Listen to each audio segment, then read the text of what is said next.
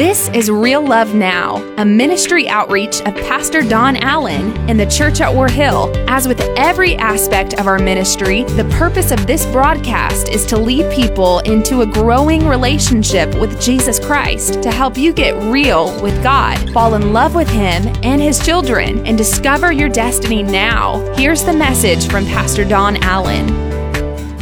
1 Corinthians chapter 14, uh, verse number 9. Again, we're in a, we're in a message uh, series called Amen.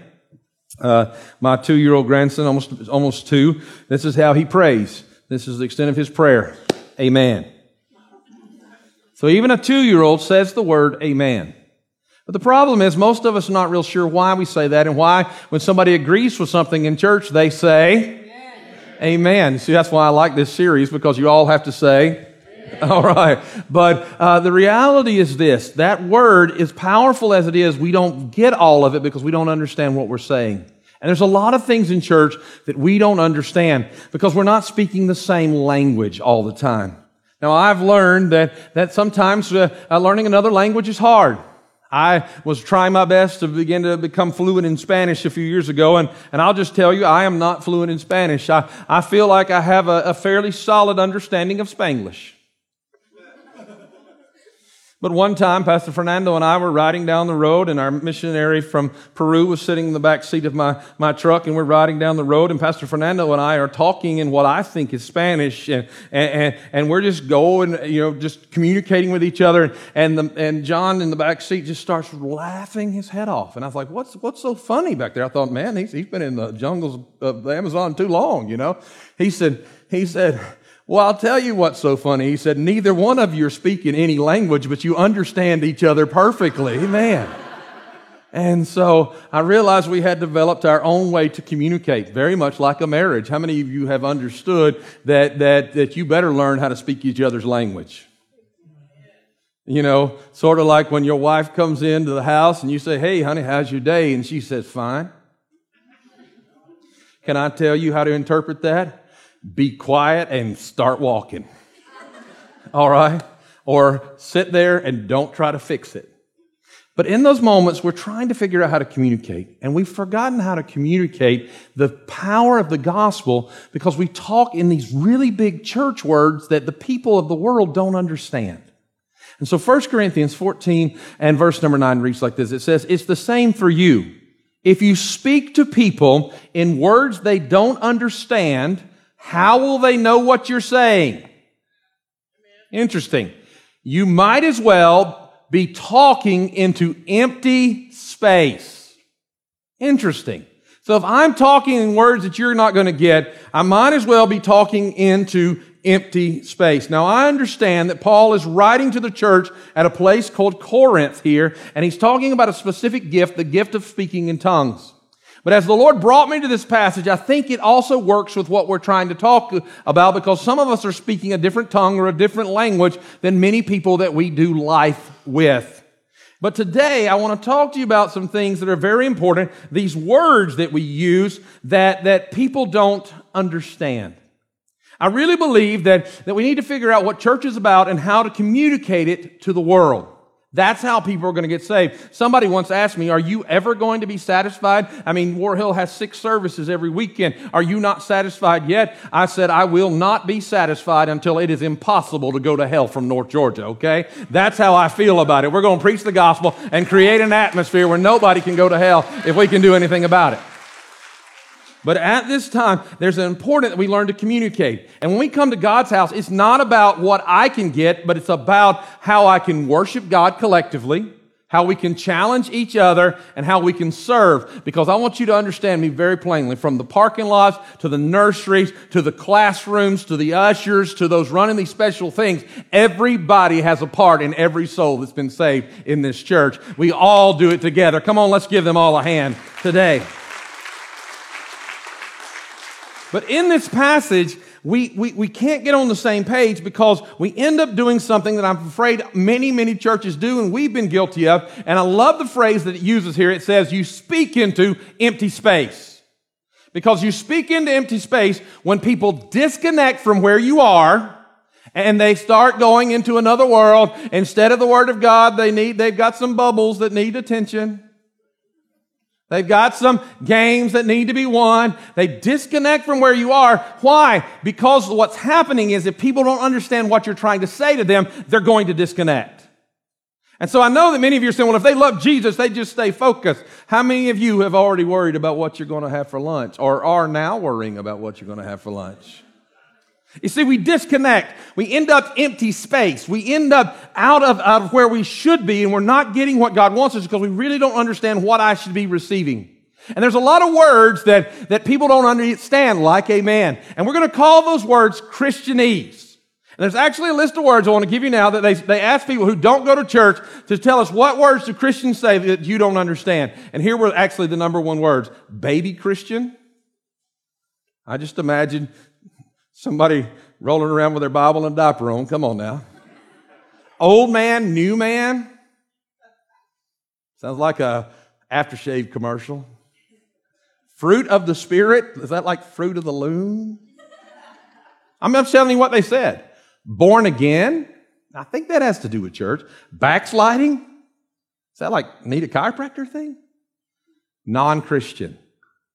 You're labeling me? You see, they don't understand the words that we're using. And because they don't understand the words that we're using, we're not getting across our point. And the point is the gospel of Jesus Christ, for it is the power of God unto salvation, scripture tells us, okay? But I want to give you uh, several words really quick, and, and we're going to show you how they don't really translate out of Christianese unless we do, unless we be purposeful. Here's the first word. Here we go. Exalt. Exalt. Now, exalt is a strong verb that means to hold in high regard or to speak highly of, okay? So when I say the word exalt, we sing that word. It's my favorite worship song of all. I exalt thee. And we sing it over and over again. And, and, and the problem is not that we are using the word in the wrong context, but the problem is that word is really only used in church. Now, it means to hold someone in high regard, to speak very highly, to, to lift someone up. And, and most of us don't really use that word outside of church. I mean, you might love your neighbor, but when's the last time you walked up to your neighbor and said, I exalt thee? They're not going to like you anymore if you do that. How about if you say words like this to your mother in law? Oh, high and exalted one. She's either going to love you or hate you. Of course, she either loves you or hates you now, so it may not hurt that bad. But we don't use those kind of words. And because we don't use those words, people don't understand when we start singing, I exalt thee. So I'm just laying a foundation here to say that, that a better way to say that maybe could it be to say, I honor you. Or people say, well, let's exalt the name of the Lord together. They'll quote that. Could it be better if we said, let us lift up God's name by telling each other what he's done for us? Can I tell you how good the Lord's been to me? Can I tell you what God has done in my life? How He's changed my soul, how He set me free, and how He's just said amen apparently Himself in this place. All right, let's go to the next word. I think that was move on, not amen. The word here is bless. Bless or blessed, okay? This word's origin is actually from the English word for blood, and it means to consecrate through sacrifice, okay? So the word blessed, we use this word very much in church. Many of you actually said to me, I said, how you doing? You said, well, Pastor, I'm blessed. I'm blessed. And so that word we use in church, we quote the scripture, I'm blessed to be a blessing. We ask how someone's doing, they respond with bless. But have you ever noticed it's really only Christians who say that? You ask somebody else, how you doing, man? They're like, we're doing good.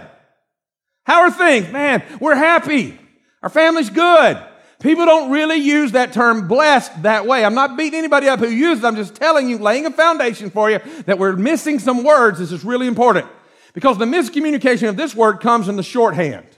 What I mean by that is when we say, well, I will bless the Lord, what we really are really saying, according to the definitions of bless, which means to make or, or decree, holy by decree, uh, or de, uh, to consecrate, to ask for divine favor, to make happy, or to praise. What I'm really saying when I say let's bless the Lord, what I'm really saying is, how can I please God? What can I do in my life that is pleasing unto God? And when I say, how are you? Instead of responding blessed, I could say in a way the world could understand better, you know what? God has done more for me than I could have ever imagined. That's the same phrase, just not in shorthand. And when we say God bless you, it really doesn't mean excuse you because you sneezed. What if we said, may God somehow show you how much He cares for you today? You see, I'm translating it for you, and it's important because we're about to get down to the words that we've lost the power of. Here's another word, glory. I heard it earlier during that song. What do people say when they get excited in church and they feel it? They say, Glory, to God. You have to say it like T.D. Jakes to get it, okay? Glory to God. And so when you say that, that actually there's two different meanings for the word glory. In the Old Testament, it meant the kabod or the heavy weight of God's presence. In the New Testament, it means shining light, splendor, honor. Here's the one I want you to see to show the truth or to praise. So when someone goes glory in church, let, we could translate that and say, wow, that's mind blowing. Look how awesome God is. And that's powerful. Okay? But I want you to notice something here about the definition that says to show the truth. How do you bring glory to God? Are you ready for this? By giving God a better position in your life. You see, God doesn't care how loud we can sing if He's not in the right place in our life. God doesn't care how loud we can shout and how big our amen is or how, how flamboyant our glory is if God's not in the right place in our life. The way you're going to give God glory, watch this, is when I give up something to give God the higher priority in my life. When I say that's not who I am anymore because of what God has done in my life, I'm going to give Him the top priority. It shows others the truth about who God is. And when I start showing others the truth about who God is, it begins to show them that He is worthy and my sacrifice pales in comparison to how good He is. It's almost like sometimes when you have a testimony time, people start talking about what they gave up to serve God. And I want to just run up and slap them because they act like they were having a really good time before. And I'm like, how much fun did you have with your head stuck up over a toilet because you don't remember how much you drank last night? How much fun did you have when you woke up somewhere locked up because you were driving in a way that you shouldn't have been? How much fun do you have when you said something you wouldn't have said if you hadn't had something in your system? I'm just preaching truth. But when I start letting God get in the right position in my life and I start leaving all of that behind and people say, why are you not the same anymore? I can declare to you, I'm not the same anymore because I met a God who is great and I gave him the best place in my life. And because I gave him the better place, everything's changed. You see, it's to show the truth. When Jesus came, John 1.14, and the Word became flesh and dwelt among us, and we beheld His glory the glory as of the only begotten of the Father, full of grace and truth. You see, here's the truth. Jesus came to show us who God really was and is. And so his glory was the revelation of who God is and showing us how to put him first. People were able to see past religion and see God. Here quickly to the next word. I think I only have two more words, but these are important. Here's where we've been going this whole time. The word is grace. Grace, which means gift. Grace, defined as gift, is further defined as two forms of what God does for us undeserved favor through Jesus. Listen to me carefully. And unearned empowerment of God's presence. Undeserved favor through Christ and an unearned power to not be who you used to be anymore. Now, I feel what I'm about to say to you. The problem with this is because we don't know how to communicate. I mean, the church preaches grace, preaches grace, preaches grace, but we don't know how to communicate it to the world. Grace has received a different definition nowadays. Grace no longer means undeserved favor and unearned empowerment. What it means, listen to me carefully, in this world today, grace now means let it slide. I'm preaching truth now. Thank God for grace.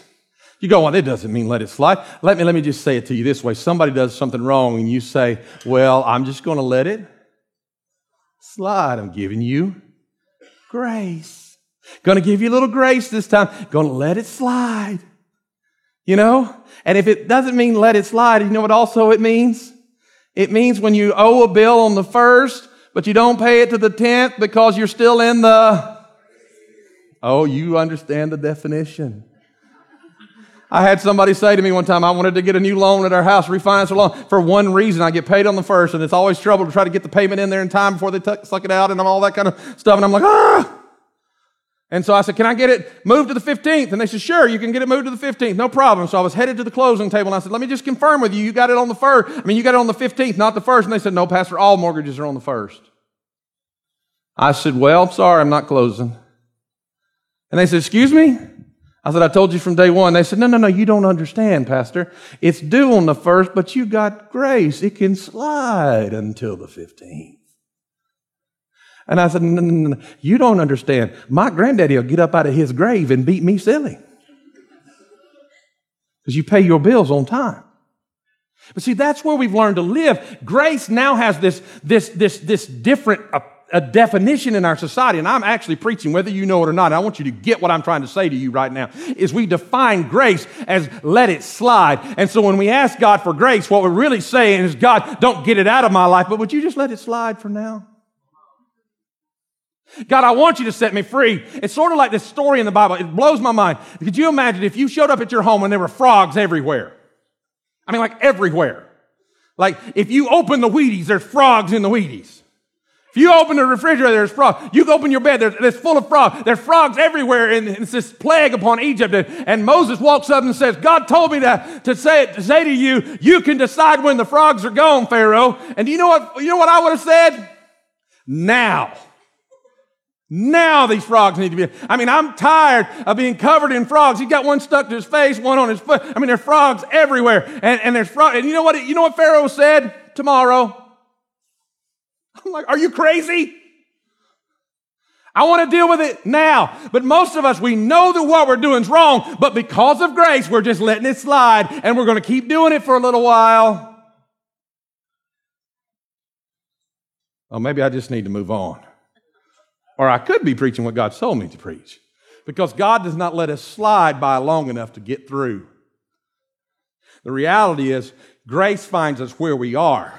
And if we will receive the work of grace, something we don't deserve and something we haven't earned, but God's grace will find us right where we are. And when we get tired of sliding by and dealing with that sin anymore, and we say, I don't deserve this, and I definitely haven't earned it, but God, would you give me a helping hand up? All of a sudden, the power of grace comes into your life. And as the power of grace comes into your life, you no longer are trying to deal with that sin anymore. All of a sudden, the victory of Christ comes into your life and He helps you deal with that sin, and you come to a new level. And I guess that brings us to our last word today because I said the word sin. Pastor, you can't preach about sin in church.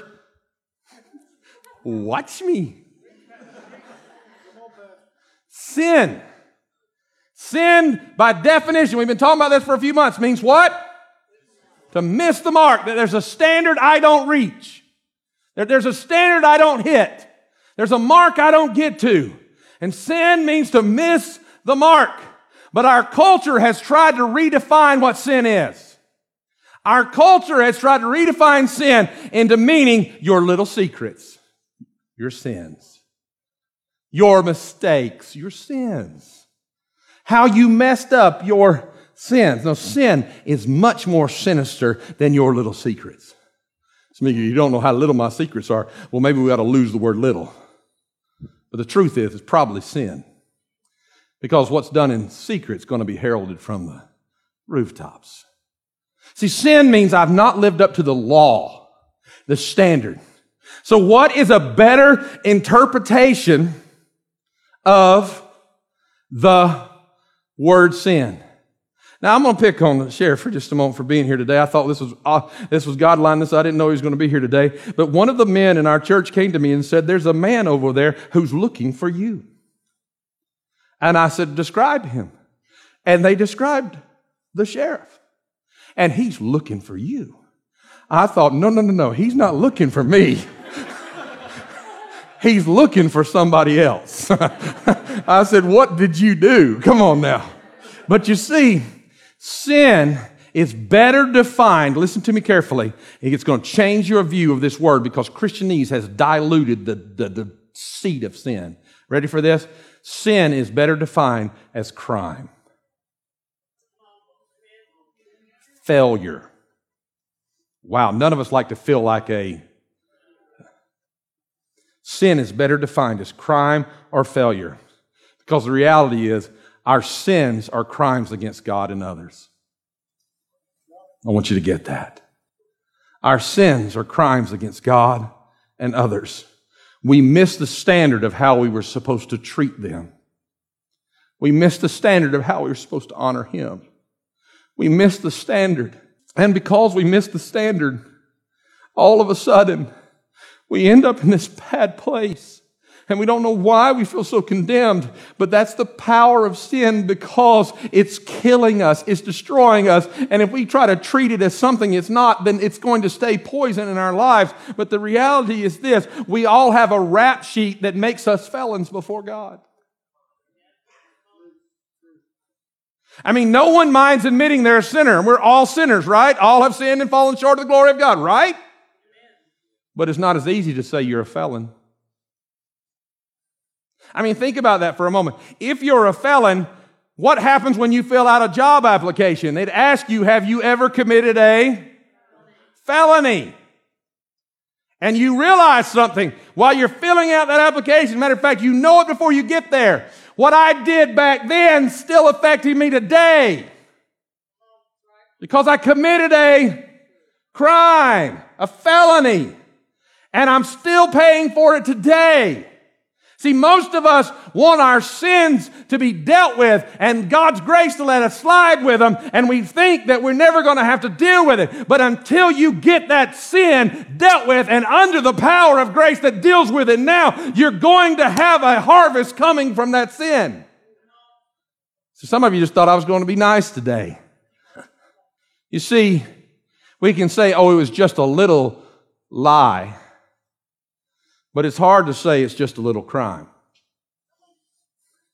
Because let me just try you. Because if you do the crime, you have to do the, oh, you know. You see, so instead of praying, I am a sinner, Lord, please let me slide with this. So that's really how I, God asked me one time. I was repenting for a sin in my life that kept reoccurring in my life. And God said to me, Are you asking me to accept it or you want to be done with it? And so instead of praying, I am a sinner, maybe I ought to say, I'm a criminal who has committed a crime. See, now a lot of people who will tell you they're a criminal, committed a crime, but nobody's ever really guilty. But when I say I'm a criminal who has committed a crime and I deserve to do the time because I'm guilty, I'm guilty. Some of you are going, Pastor Don, you're picking on felons. Let me just make it real plain to you. I'm talking to everyone in the room because if I quote the scripture the way we're quoting it, translating it through the Christianese Translator, for all are criminals and have fallen short of the standard of God. Everybody here is a criminal. But here's the beauty of it it's the lack of translation that prevents the victory. Because when I get honest with God and I say, I'm a criminal, Focus with me really carefully. I'm a criminal. I've committed a crime. It wasn't just a little sin, it wasn't just a little slip up, and I just didn't stumble. I committed a crime. I broke the law of God. And when I say these words, I am guilty. Forgive me. Can I tell you what happens then? When I go from confessing my guilt and asking for his forgiveness, then grace steps in. And grace says, You may have done the crime, but Jesus did your time on a cross and he settled the measure for you. I want you to stand with me in this place today. The service is a thing of the past in just moments. You see, there's always going to be a learning curve between people who know the gospel and those who don't, those who are listening, those who are watching. Don't, don't stay away from God's house because you don't understand the language. We, we're trying to figure that out. Listen to me. There's going to be between what the Bible says are new people that are just hearing and those who should be mature. There's always going to be a, a, difference there, but it's our job to redefine those things, to help them understand what God's trying to say in our culture today. And so I want you to see that list of words we just went over one last time. Would you do me a favor and read those with me now as we prepare to close? Here we go. Exalt, bless, glory, grace, sin let me tell you this exalt, I want to honor God with my life. I believe there's some people here who would say that. How many want to honor God with your life? Yeah. Why don't you just go ahead and bow your heads now? Bless. I want to live in such a way that God is pleased. If that's you, let me see your hand. Yeah, it's 99% of the room. Glory. I want to give God the right position in my life. Where are you? How many want to give God the right position? See, these hands are going up. Now, look, let me just say I've not embarrassed one person who's put their hands in the air, and I'm not going to embarrass anybody else. But let's talk about grace and sin for a moment. I'm going to stop asking God to let me slide by like I am, and I'm going to accept my new position that I have been given because of Christ's sacrifice. I'm tired of asking God. To, See, it's going to cut down the number, but let me see your hand. Hands already going up. Wow. There you go. Put those down. And this is going to be fewer this time, but anyone is welcome. If you're here today and you would say, Pastor, I'm a criminal, I'm a criminal who is guilty of sin, but I have been pardoned by God. Let me see your hand if that's you too. Praise God. Because here's the fact if you've been pardoned by God, your rights have been restored, and your future is sealed because of Christ. But not everybody raised their hand when I said that. Not everybody watching was able to say and respond at that moment. Not everybody listening was able to say and respond at that moment that I, I have been pardoned. And that's who I want to deal with right now. So I'm going to pray for all of us. If we get a better definition, and we'll see, the fact is now knowledge is power, and now you have the knowledge to overcome these areas. But nobody looking around and everybody praying. I didn't embarrass anybody else, and I'm not going to embarrass you. But if you're here today and you say, Pastor, I am a criminal. I have committed a sin. I have broken the law of God. And I have not surrendered my life to Jesus Christ and received his pardon accepted the fact that he did my time. You're not living under the pardon of Jesus that's called grace. Then today's the day we're going to change that right where you are. If that's you, right now, I want you to feel just as comfortable as you did a moment ago with nobody looking around and everybody praying to say, This is my time. Hands already going up. Get them up, get them up, hold them up fast. One, two, three. Hold them up fast, hold them up fast. Hold them. Where are you? Where I'm waiting for you. Four. Thank you. Hold them up fast. Hold them up. Five. Come on now. Thank you. Thank you. Thank you. Six, seven. Thank you. Thank you, Jesus. Are there others? This is your moment. This is your time. God's going to wash you clean by the blood of the Lamb. By the blood of the Lamb. What I mean by that's a Christianese. What that means is that that's how Jesus pardons you. He paid the price with his blood so that you don't have to shed yours. Anybody else? Put your hands down. Anybody else? I'm waiting for you. I'm waiting for you just a moment more. Who will join with these? This is it. This is your time. This is your, I feel the Holy Spirit of God. Can I just tell you while you're praying what God just spoke to my heart? He, the Bible says, that he endured your time on the cross with the joy of what was ahead of him in his eyes. He didn't look at your crime and hold it against you. He looked past it and said, when they accept the fact I've done the time for them, joy is going to happen because we're going to be united together. Those who have responded are about to settle their relationship with Jesus Christ. Those who are right where you are, what you're watching in your homes, you're about to settle your relationship with Jesus Christ.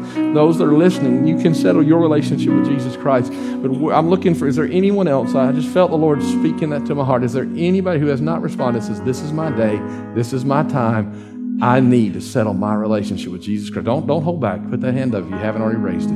Where are you? I'm waiting for you. Just a moment more. Thank you. Thank you. All right. We're going to pray a prayer and we're going to confess we're criminals and that we're guilty. And then we're going to accept His grace. Help me pray. All of us together. Everybody in this room. Jesus, I confess I am guilty of a crime, the crime of failing. I have broken your commandments. I have not measured up. But now I confess that. And by faith, I believe as I accept that, I can receive your grace through Christ.